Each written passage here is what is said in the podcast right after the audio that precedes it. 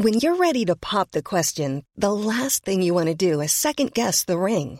At Bluenile.com, you can design a one of a kind ring with the ease and convenience of shopping online. Choose your diamond and setting. When you find the one, you'll get it delivered right to your door. Go to Bluenile.com and use promo code LISTEN to get $50 off your purchase of $500 or more. That's code LISTEN at Bluenile.com for $50 off your purchase. Bluenile.com code LISTEN. Hello, Essie. How are you? I'm all right, Jane. How are you? Good, thank you. Have you had a good week? Ooh, absolutely marvellous. Good. I don't know, I've forgotten what's happened, but I know what's happening right now. I'm very excited because we've got Robin Maynard here, who is an environmentalist, and he's got loads of things to tell us about sustainability, about how we can make a better world, and I'm really excited. Very nice to be with you. Thank you for the invitation. Can you introduce yourself properly? Oh gosh, I'll try. So yes, my name's Robin, Robin Maynard, and I've I've been really fortunate to work in the environment movement for many years. I've I walked into Friends of the Earth as a volunteer back in gosh, about 1985, and then sadly the next year Chernobyl blew up, and and it sort of gave me a job trying to track the radioactive plume from from from that terrible disaster across the UK. But it it led to me becoming part of Friends of the Earth, and my my path was found. So that, that, that set me on the right track, I guess, in a in a dark way. Silver silver lining to a black cloud. Robin, I remember meeting you when I first came to uh, Yeah. London. And when I first came, I went, I made friends with Trilby. And, um, you know, I just absolutely was so happy to arrive at uh, Trilby's Ah. house. And you I think you were a Oh, I would lodger be a lodger there. with her mum. Yeah, yeah. Yeah, Rose, who was a who was wonderful coolest force. Oh. Rose. Oh, yeah. She's a sort of about this tall, but but you wouldn't want to get on the wrong side of Rose. She was the most lovely person. But I think I did do. I think I took too many baths or something once, and she gave me a pretty stiff talking to. yeah, but no, she was fabulous. And she she actually had a a burglar tried to break in one day and was sort of trying to get through the door, and she just threw pots of jam at him until he disappeared. You know, she and she was having none of it. And she, no, she's an absolutely wonderful lady. It really is. I mean, when I arrived at her house, you know, I the I mean, I I was quite different to my family, and you know, I- I'd been on an anti-CN, I'd, I'd been on a CND march. Um, and you know, I, I was a vegetarian, and I got to Trilby's, and I was like, "These are my people." And then Jonathan Burrett lived upstairs, and I was like, "How can this there you go. be Perfect. Perfect. Uh, and so um yeah i remember you meeting um i know that you were very good friends with Trilby and um she used to tell me all about you and stuff and um i remember because jane you you know trilby don't you trilby yes, and not very well, but yes, I know them as fr- from from Yeah. meeting you. Yeah, and um, well, Trilby's mum, Rosie, had this amazing place in Mm. Suffolk. It was like to artist shack, and uh, lots of strange things used to happen there. I mean, Trilby took me for the first time, and we lived on raspberries for a week. We we went on a strange diet. And then when it was the full moon, she wheeled me round in um, a wheelbarrow naked down the garden. And then, Robin, is this true? She, she told me that you stripped off, I think, Oh. at Suffolk and ran in I, you naked. Pro- Probably, yeah. I, I, I, yes, it wouldn't surprise me at all. I don't remember being in a wheelbarrow, but, but uh, no, when one must be close to nature. When I was lucky enough to work at the Soil Association, was talking to growers, and they say, and there is actually scientific evidence. You've got to get your hands in the earth because you'll know this because mm. you're you're both gardeners and lotmen, aren't you? and there are little microbes which actually work with our immune system. You know, actually a peck of dirt is really useful for us. You know, we've got to clean and sterilized everything and, you know, antibiotics in your chopping boards. It's bonkers. You know, we actually need to have that sort of connection with nature and, and interaction with it because that makes us healthier, you know, mentally, physically, and I would say spiritually too, you know. Yes, because there is so much talk, isn't there? I remember my auntie, my, my, my auntie and my mum were great gardeners, but my mum used to always chastise my auntie for not wearing gloves when she was gardening uh, because she'd probably read something in the Daily Mail that said you shouldn't, and yeah. you shouldn't use your bare hands. I mean, you have to be careful as well, I suppose. Mm. But I, I, I, just really remember that podcast when Mark Rylance took Indra out to the forest ahead of you know the cast getting ready for Jerusalem, which I was really privileged to see years ago at the Royal Court and was just blown away by it. But you know his whole thing of being in the forest. I mean that is we now call it. I mean the Japanese have a name for it called Shinrin Yoku, which means forest bathing, and it is just being in all the sort of whatever the f- trees exude, they make you feel better. Mm. And it's and it's like a it is natural healing, you know, and and it is a natural health service, I guess, isn't it, in a way? But how, how Robin, do we encourage a wider population of people to go into the forest rather than uh, being on their computers or playing a video game? Yeah, I mean, brilliant question. I mean, the the the um, actually, I should never say brilliant question. All the, do you know, have you noticed they always say that on the radio now? It's almost like a way of trying to disarm the interview. So, oh, very good question. Please don't ask me anything difficult.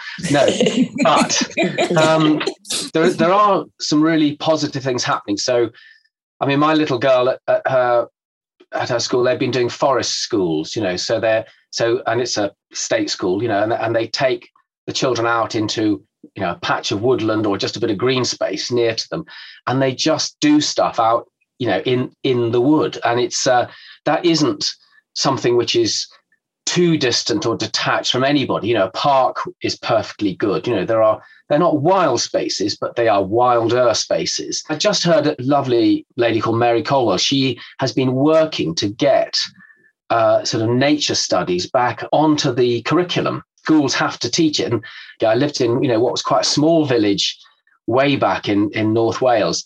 And I remember my class teacher, Miss Allison, I remember she's such a, you know, lovely, kind lady. And she would take us to the local park for, for, you know, to go and look at the ponds and things. And I thought, wow, I can really remember. I mean, I'm 64 now and I can remember it, you know, and so we're not all privileged enough to have gardens or green spaces, particularly in cities but anything you know you will know this anything you can grow and anything you can encourage children to grow you know whether it's cress or sunflowers or anything i think just starts sowing those seeds isn't it i guess? You know what though robin? Like you know when you sort of say that simple message? I mean i'm i always think you know it's like breaking things down so people can understand stuff. And you know I wanted to ask you um a lot about the sustainability thing in a minute but you know, when you say there's microbes in the soil that help you, so and and there's also you get a sense of if you go into a forest, then it is it's like a nat- it's like a natural health service. I mean, it's simple, isn't it? Breaking it down into those sort of terms. And you think, well, why isn't that message going out to people in simple terms? I mean, you're doing it through, you know, talking about bees and and allotment holding and, you know, but I think, you know, the likes of Jamie Oliver with his work on school meals, Hugh Fearnley-Whittingstall and stuff, you know, there's been some really good TV folk, celebrities, if you like, who've pushed the message out. And, you know, the media is incredibly important. And to get messages out on. But the media at times doesn't want to talk about certain things. I can promise you it doesn't want to talk about population, which is my issue, because they're, all, mm. oh dear, he, he probably hates people and wants to kill lots. I don't. I've got two daughters. I love people. I want them to have a better life. And I want to I want them to live on a on a world which is full of all the things I grew up with and more, you know, butterflies, bees. How do we stop people from breeding them, Robin? Well, we don't need to. I mean, we obviously need some of us, don't we? You know, reading, reading so much. Yeah, well, the, the, truth is that there are hundreds of millions of, of women and, and girls in the world who who don't have the choice over how many children they have when, as most of us in the in, in the rich developed world do. You know, we we are really fortunate to have the technology of contraception, which allows women to have agency and autonomy and choice over their fertility and bodies. You know, so they you know they're not just well, you know, breeders. They they they have mm. life opportunities and all the other things that you know people rightly want.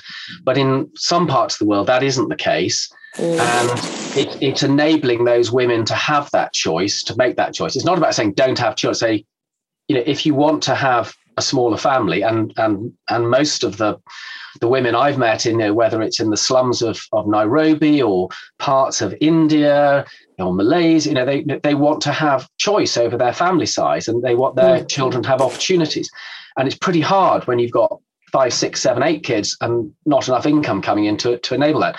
So enabling women to have that choice, enabling modern, safe contraception universally alongside education, because again, many hundreds of millions of girls are not getting into secondary education. They, they may have primary education, but secondary education, so then they can become, you know, mistresses of their destiny. They they have that choice and autonomy and agency. It also makes them more able to be active in in terms of dealing with the challenges of things like climate change because they're they're informed they're active in their community they're you know they're putting pressure on politicians they're demanding things.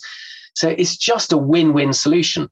And a, on top of that if we can enable people to have smaller families both in the rich world and the developing world that will stabilize our population and it will have a huge impact on climate change. It's actually the, the number three solution to reducing greenhouse gases. But you won't hear the likes of Friends of the Earth or Greenpeace or most of the NGOs talking about it because they're really nervous, you know, of mm. being accused of telling people not to breed. We don't do that. We try to offer choices. And we also, you know, particularly here I am in, you know, Bristol in England, we have to consume less because it's our responsibility to take the heat off the planet, you know, because one of us is equivalent to 16, 20 people in Nigeria or you know mm. sub-Saharan Africa because our consumption is so is so great. So it's a real balance, you know. But how do you get that message across?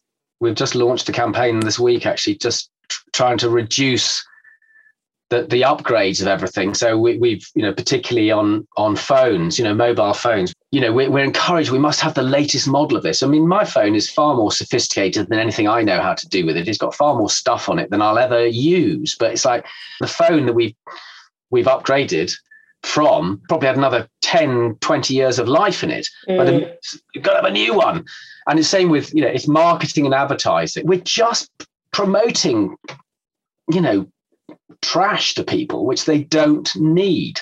And it's and the amount of you know you think about the amount of money goes into advertising products and the amount mm. of money that goes into advertising greenpeace's work or friends of the earth's work or ww it's minimal.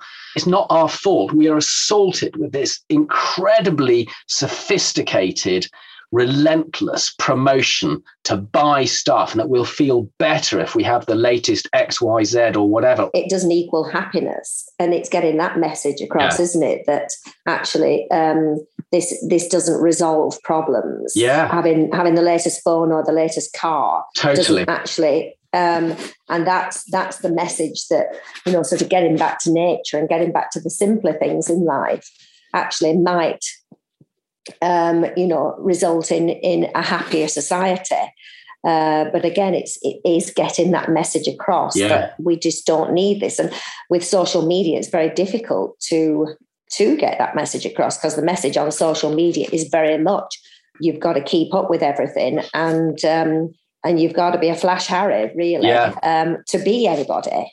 And that's a really difficult thing, isn't it? To, to get celebrity influences who are influencing less is more you know that, that actually you don't need all the bling you know you don't need to get into a private jet to fly 10 miles to pick up you know all that sort of bonkers stuff we've seen on social media. You don't need the great big car you know actually it's much cooler to be oh, you know it's settled in yourself and in your community and with your friend these things which sort of which are not tangible things you know they're they're more there are more sort of connections. I mean, one of the happiest countries, I think it is the happiest country in the world, is Costa Rica on the happiness index. And mm. and there, it's a really, I, I, really want to go to Costa Rica. I know, you know, I obviously have to think about my air miles and and all, you know, how to offset that, etc. But they were in a very poor state about 60 years ago. They had massive deforestation. Uh, their their their yeah, income per head was really low. They were one of the they had one, they were the highest fertility rate, so the number of kids were being born per woman was really high. They were in a really bad state, and it was actually a forester who was trying to understand why so much of the native forest was being cut down by the by the people. And he had the he had the sense, you know, which is you know aren't always there to talk to the community, to talk to the, the women, say, well, why why are you doing all this? And they said, well, because we've got so many kids, we have to clear land to feed them. You know, we don't want to have such big families. And light bulb moment. And he worked with the local community and equally with the Catholic Church on the ground, which was cool, to mm. provide the contraception those women wanted. They did other things as well, but over the past 60 years, they've turned Costa Rica around. So their fertility rate is really low. They're having, you know, just about replacement level. Um, their income has gone up. It's it's like you know 10 times what it was um, 60 years ago and they've regenerated 70% of their forest and they are sort of ecotourism destination of the world and they're one of the happiest places in the world so it's like you can do it and countries like that really make you think yes yes yes with the right policies you know and the right leadership rather than some of the interesting folk we have around at the moment who don't seem to have any long-term vision you know sort of short-termism and oh. I mean i mean i think greta thunberg was such a a brilliant yeah. influence and uh, uh, because she was so young. Exactly. But you know even her frustration was was uh, you know apparent at just not not getting anywhere. I mean, you know, young people did get on board, but um, the politicians didn't particularly get on board. It's it's hard to make the change when people are you know because politicians have control over the levers of power, and it's how you. Mm-hmm. Enable them to change. I mean, politicians are largely behind the public, it seems to me they they follow, you know, particularly at the moment because they follow what, oh, there's the, oh, oh yes, suddenly we'll get excited, you know, we, will we'll support that. And, and, and that sort of, that's tragic because they claim to be leaders, but they're not, they're, they're followers. So they can, they can be influenced. And I think, you know, if children are very powerful because although, you know, adults can be, you know, paternalistic and dismiss them, it's also embarrassing for them if they are confronted by a child just telling the truth in, in a way that you know, no disrespect to Greta, but she was a child when she started speaking her truth, mm. you know, and that w- made it very uncomfortable for for some of those grown-ups, you know, when she addressed the UN, for example. But it's then mm. translating it into action and making them actually do something about it. And it seems like we absolutely know what to do, but we we're not doing it fast enough. You know, and, and, there was a God, there was a brilliant interview on it was on the Today program. I won't say the presenter because it would embarrass him, but it was at the time when you know COVID had been going on, etc. And there was a young girl who was you know set to be doing her GCSEs, and the presenter said, "Oh, you must be you know it must be really awful being out of school and you're worried about your exams." And she said, "Well, yeah, I'd really like to be." Oh no, it was because it wasn't COVID. It was that heat wave, that incredible heat wave when schools go. Mm. And she said, "Well, yeah, you know, yeah, it is. You know, it's a, it's a real shame with my exams, but actually." what I really worried about is we should be changing our lifestyles to deal with this. And he just laughed at her. And it wasn't a laughter of a nasty laughter. It was laughter. I don't sort of understand what you're saying. Oh, oh, as if it was an absurd thing. She's absolutely nailed it. We mm. have to change our lifestyles. And no politician dares say that. I mean, what is our, our dear new government saying? Growth, growth, growth. It's growth which has got us into this jam. It's, yeah. This is where we're at. And all and so, oh, we'll deal with the environment when the economy is growing. There won't be a flipping mm. economy if you don't have an environment, guy. There's never been a faster or easier way to start your weight loss journey than with PlushCare. PlushCare accepts most insurance plans and gives you online access to board-certified physicians who can prescribe FDA-approved weight loss medications like Wegovy and Zepbound for those who qualify Take charge of your health and speak with a board certified physician about a weight loss plan that's right for you. Get started today at plushcare.com slash weight loss. That's plushcare.com slash weight loss. Plushcare.com slash weight loss. There's never been a faster or easier way to start your weight loss journey than with PlushCare. PlushCare accepts most insurance plans and gives you online access to board certified physicians who can prescribe FDA approved weight loss medications like Wegovy and Zepbound for those who qualify Take charge of your health and speak with a board certified physician about a weight loss plan that's right for you. Get started today at plushcare.com slash weight loss. That's plushcare.com slash weight loss. Plushcare.com slash weight loss.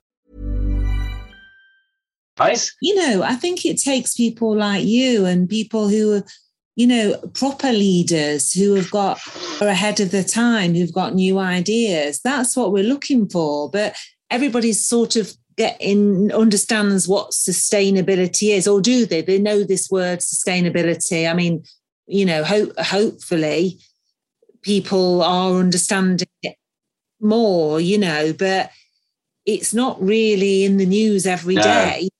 It's, it's it, it needs to be in the news every day, doesn't it? It needs yeah, it needs to be the forefront of the news every mm. day. And what do a sustainability report, shouldn't there? Like you know, like there's a, yeah. there's a oh, now we're going to we're going to do business report. Now we're going to do sports. Yeah. Now we do weather. Well, let's do sustainability. Well, I'm sorry, folks, we're in a bit of a difficult situation. You know, like there's this wonderful um, organization called the Global Footprint Network, and they each year they have something called Earth Overshoot Day, where they've calculated when all of us collectively, all humanity, has used up everything the Earth can provide for us renewably in a year. And when it first started in like 1970, 71, Earth Overshoot Day fell on like the 29th of December. So we were almost, as a species, as a race across the world, in balance with the Earth's resources. I think this year it fell into around August or July. So it's, you know, we are well overshot. So if, if everybody um, you lived like we do in the UK on average, we'd need about 1.8 Earths. So, you know, that's, we haven't got them, have we? If we all live like Americans, we'd need five. And it's like, yeah, and there are some people, you know, who are living below. So, you know, so in, you know, I mean, India, although there's an awful lot of people there, they don't consume a huge amount. So they're within mm. balance. But it's like overall, we're out of balance. And some of us are taking too much. And we need to, you know, we need to we, we need to I mean, reduce so others can increase, you know, have more, it's fairer shares of, of what the planet can, you know, you know, as an allotment holder, you can't get more out of the earth than you put in, you know. Mm. I mean, it's interesting, this, um, the fuel crisis. And so, uh, you know, kind of energy costs going up. It's interesting um, how that is going to affect people because everybody's going into panic right now, even though the government are, are trying to help out. But the idea of putting a jumper on mm.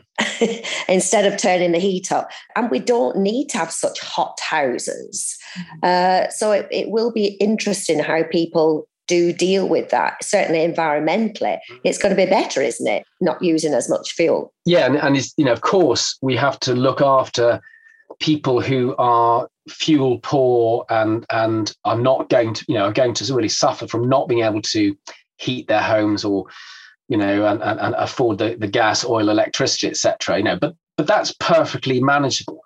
But you know, w- what we've done, you can hear it in the government's announcements. There's no thought about managing demand. It's all about increasing supply. Okay, so we're gonna we're gonna get fracking again, you know, which is probably the mm. stupidest suggestion from the new business secretary you could ask for. Uh, he doesn't believe in climate change either. So Jacob Rees-Mogg, climate denier, you know, let's get fracking. Oh, great. The environment is completely shoved aside. You know, no long-term vision, no understanding mm. of the real riches of the earth, just mm. business, a, a, really narrow business mind rather than a smart, sustainable business mind, mm. of which there are, thank God, many more. But yes, you know, so it's like, well, okay, let's insulate people's homes better. That's going to create lots more jobs.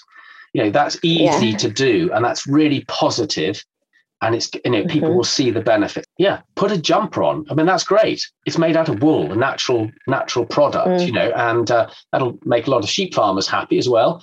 Exactly. So it's trying to trying to make wool popular again. But i mean it's getting those fashion icons isn't it to to promote stuff yeah. like that.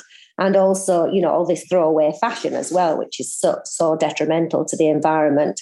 Um, you know to get kids interested in um, you know, sort of well, uh, shopping at, at uh, charity shops for a start, and mm. um, where, where you, which is is great because you you can get one offs there. I mean, which are far more interesting than things that everybody can get. But the kind of Primarks of this world, where you know, cheap fashion is is just, I mean, that that is just such a a massive no no for the environment, isn't it?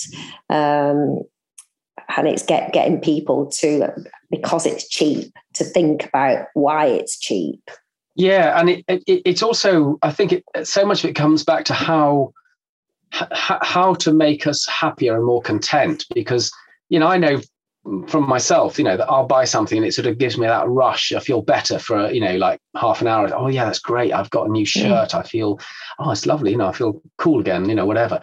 And then, then it sort of disappears. Now, so it says that, you know, there's a real difference between quality of life and standard of living. You know, standard of living is about stuff and quality of life seems to me about how we feel about ourselves and our connections with people. And again, you know, a real example came to me because I was obviously trying to, you know, I wanted to make sure that I, I, I, might say have some interesting things to say to you on this podcast, rather than just be a really sort of worthy old environmentalist, you know, wearing his hair shirt and telling people don't buy anything and don't do anything, and, you know, just live in a cave. You know, I, I, promise you, I try not to be like that. But mm. I was really lucky. For at one point, I was I sort of was briefly working for for the BBC, and I was sent off an assignment to because I'd done environmental stuff. I was sent up to into Malaysia upriver firstly to try and uh, allegedly to look at sustainable logging which the government was trying to promote and we pretty quickly found out that it wasn't terribly sustainable um, but then i sort of disappeared and, and went off piece and, and um, met up with some activists who took me up to meet some of the the tribal peoples up in, in, in Sarawak. And, and I lived in a longhouse with these people for not very long, about a week. But it was amazing because it was like it's the wooden log house and it's almost like terraced houses. They're all sort of joined together and they have their big log their wooden platform outside. But the roof space is open so you can hear all the noises from all the different households. And uh, you sort of go to bed and you hear the whole community going down you know going to sleep. And, uh, and, uh, and in the morning you wake up and you all, all wake up together and they and because I was, you know, this weird Western person had turned up. They all came to meet me, and I had to buy a huge fish from the river, which was rather alarming. Which which was I was happy to buy, and then I was offered the eye to eat, which which I didn't feel too keen on, but I felt I'd better eat it, so I did. and, and um, oh, but then amazingly, in in it, they, their community was so connected, and uh, we were all sleeping in the same room, so the whole family slept in the room upstairs including the the daughter and her boyfriend who appeared and you know they started making love. And it was like this is just incredible. You know this is and nobody was freaked out about it. And it just seemed the most natural thing in the world. And but the getting on to the perhaps the real point story but they they these this community could it was the ultimate flat pack. They could take the longhouse down. And when they sort of exhausted the resources immediately in the area where they you know the soil was needed resting, they would take the whole thing down and move to another part of the forest and set it up again.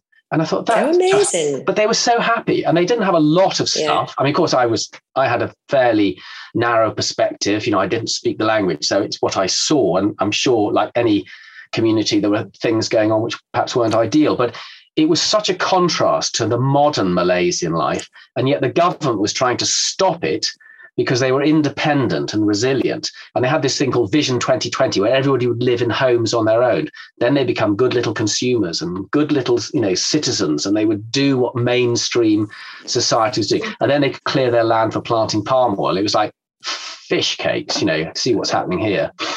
Yeah, yeah, absolutely. Do you, um, Robin, I've been um, well. We, me and Jane have been, you know, finding out from a lot of different beekeepers as well about sustainable beekeeping, you know, and, you know, is it sustainable to keep bees in London at the rate that, you know, people are doing? And, you know, so there's big sort of movement at the moment about mm. sustainable beekeeping and, you know, what, what does it mean for a country like ours to, to be farming sustainably and or how can people find out about what that means and why it's good? We're not generally farming sustainably. We used to be, because the most of the farms are what they call mixed farms. So you'd have a range of different crops and you would have livestock as well and you would rotate them. So you're doing what those mm. forest people do, you're resting parts of the land, letting it fallow, let it regenerate, and you know, growing crops which would help nutrients come back into the soil or animals manure, you know, fertilizing the ground and stuff. And you had to have hedgerows for that because you had livestock. So nature came just as sort of as an added benefit. You know, there was stuff, and they weren't using quite, they weren't using so many pesticides. So nature just came as part of the of the system. You know, you didn't have to pay farmers money for countryside stewardship or environmental land management. It was just there. And we, and mm. of course, then we shifted from from mixed farming to specialized farming. So either you were purely you know, a beef or sheep farmer or, or, a dairy farmer or an arable farmer. Now, of course, some parts of the country have advantages. So the southwest, you know, lots of quite wet, lots of grass, good good for cattle and, and, and sheep things. East, more arable, but they were still mixed and they would still have rotations.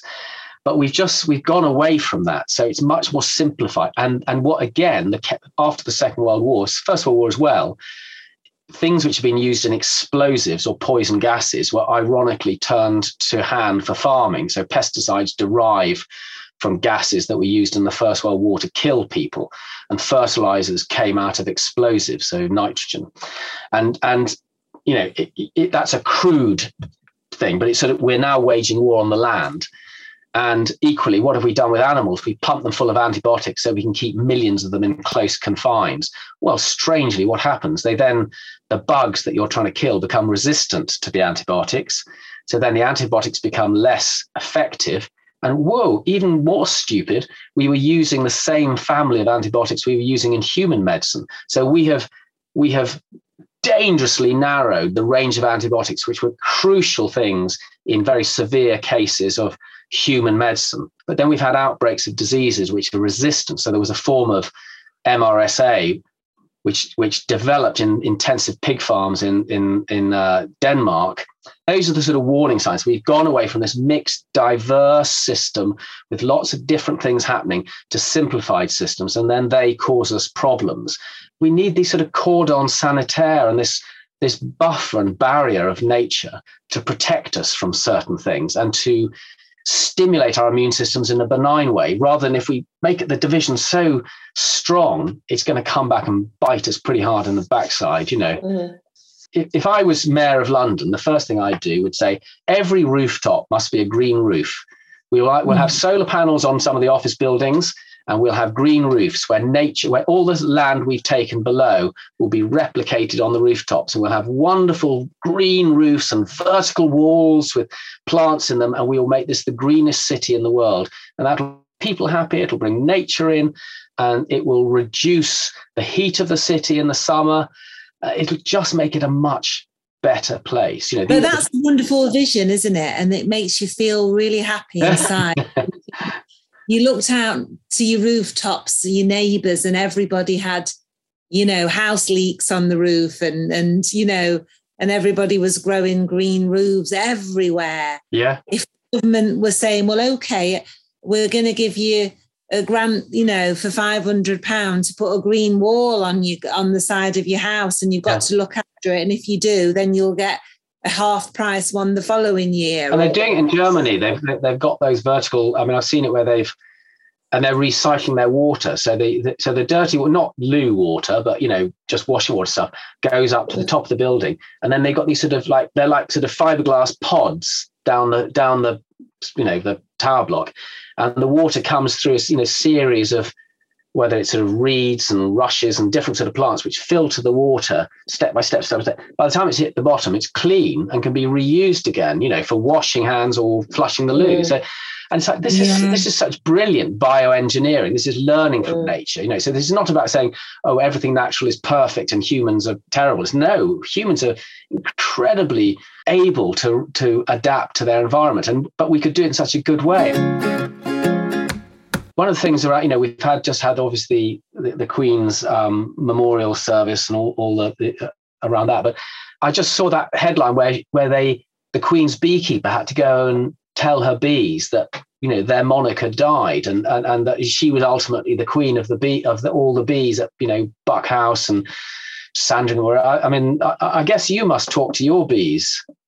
Yeah, I always talk to the bees. In fact, when I lifted the um, the lid off yesterday because I just had to remove um, some wax that had, had, had, formed where I didn't want it to. And I thought if I take it off now, I can make candles um, later on. So I, I, took the wild comb off, and there in the lid was the queen. She was there at the top. And I thought, oh, flipping it, I've never seen the queen in the lid. You know, she'd obviously come up through the little crown board hole, and there she was. So I thought, God, I better, better tell you then what's been going on in the world right. since I saw you last. So I did tell her of all the things that have been happening. And um, and then she went back down back into the brood box. Brilliant. it's it's either wonderful that I mean I've I often think you know there, there was something in the news again about that scientists are sort of thinking they're deciphering the language of whales and that we might be able to communicate. If if we could only, I mean, often I've sort of if only we could communicate, you know, rather like Doctor Dolittle to the the animals what they might tell us. I mean, I often think we'd be so humbled. You know, I remember going to Bristol Zoo, which I don't, it's moved now, but I never felt terribly comfortable. They, they got big, they had big like gorillas there, and the gorillas would sort of look at you and they just turn their back on you. And I thought, yeah, I, I completely understand it. You know, yeah. I feel ashamed mm. that you should mm. be in this mm. situation. I, I, know they probably were well looked after. It was all for conservation, but it seemed mm. we have so much to be ashamed of, and we could mm. learn. I mean, like talking to your bees. You know, good farmers talk to their their animals. They they treat them. Yeah. You know, yes, those animals may go to slaughter, but they treat them with great kindness. So there's a lovely farm I used to visit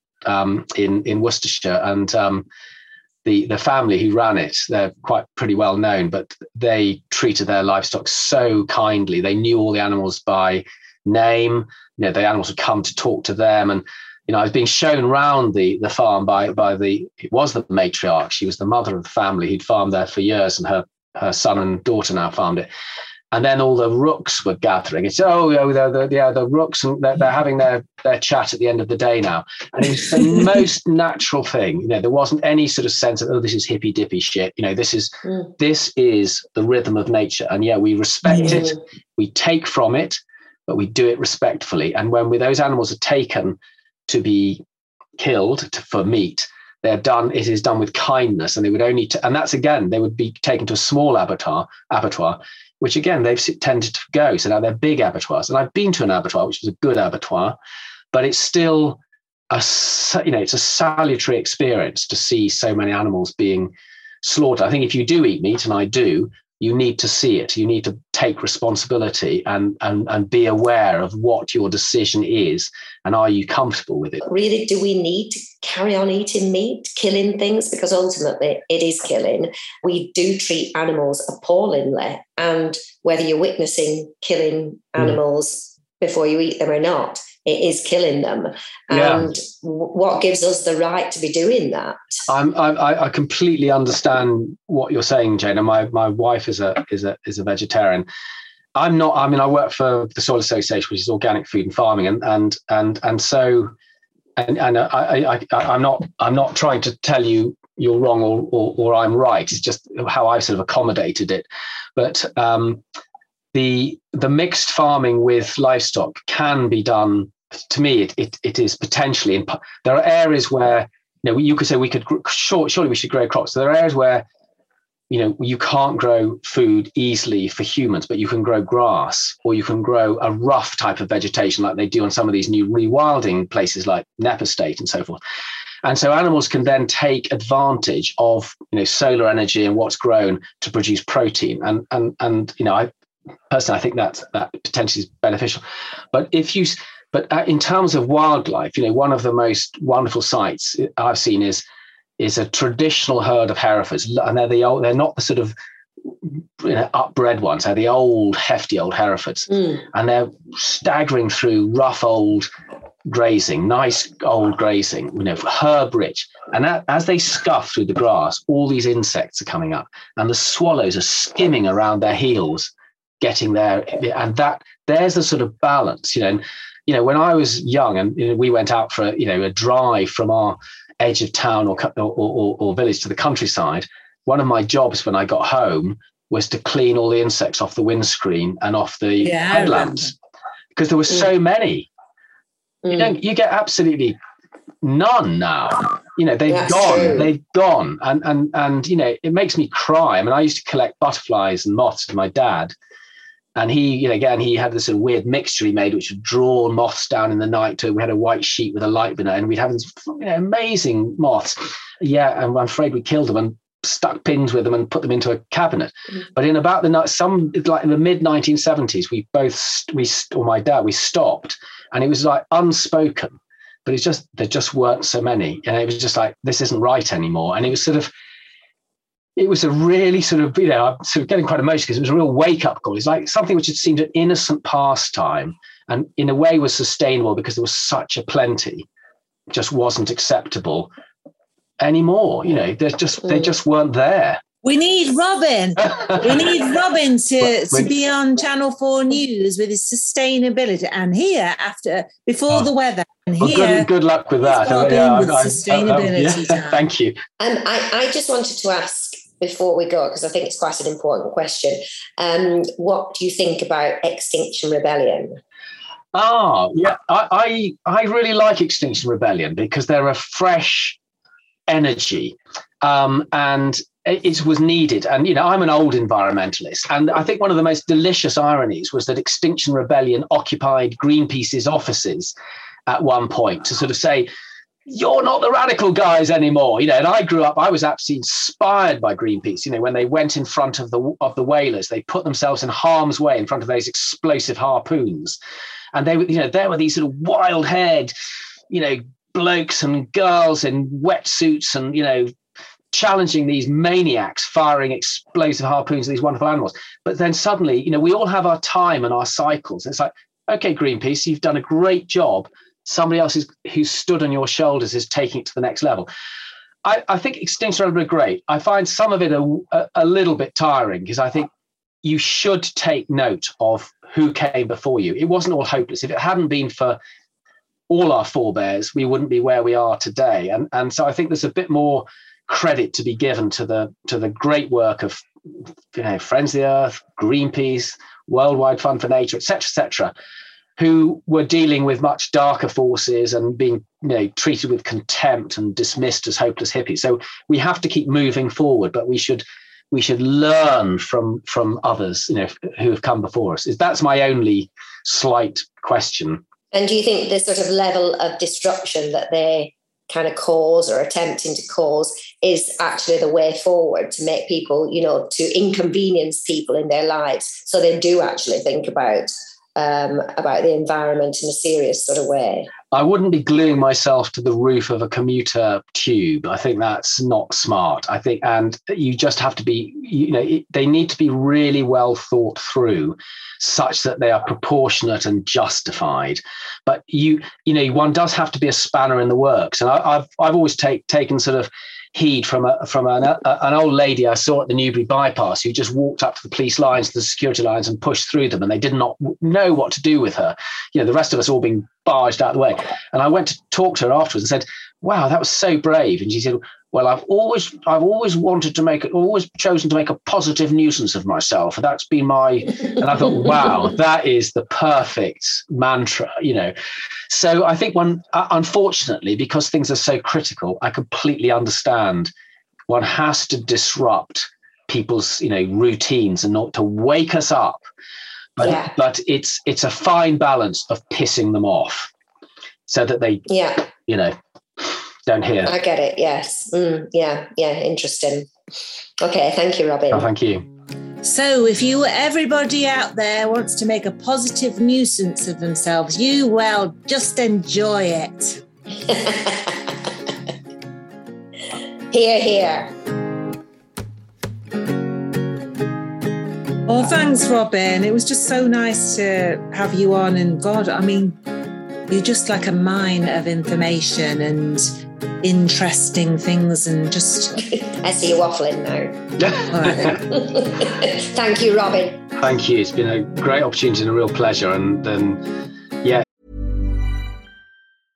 Mom deserves the best, and there's no better place to shop for Mother's Day than Whole Foods Market. They're your destination for unbeatable savings, from premium gifts to show-stopping flowers and irresistible desserts. Start by saving 33% with Prime on all body care and candles. Then get a 15-stem bunch of tulips for just $9.99 each with Prime. Round out Mom's menu with festive rosé, irresistible berry chantilly cake, and more special treats. Come celebrate Mother's Day at Whole Foods Market. It's much more, it's just lovely to have a discussion and, and a dialogue. That, that's just been really enjoyable. So thank you.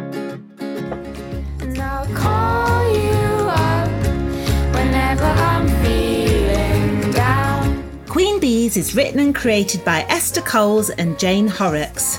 It is produced by Claire Broughton and Andy Goddard and partly recorded at the Hives on my allotment near Crouch End in London. Our title music is Sweet Nothing by Amy May Ellis and Will Cookson. Don't forget to follow us on Instagram at Queen Bees Pod for pictures and videos from the Hive. Queen Bees is a hat trick podcast.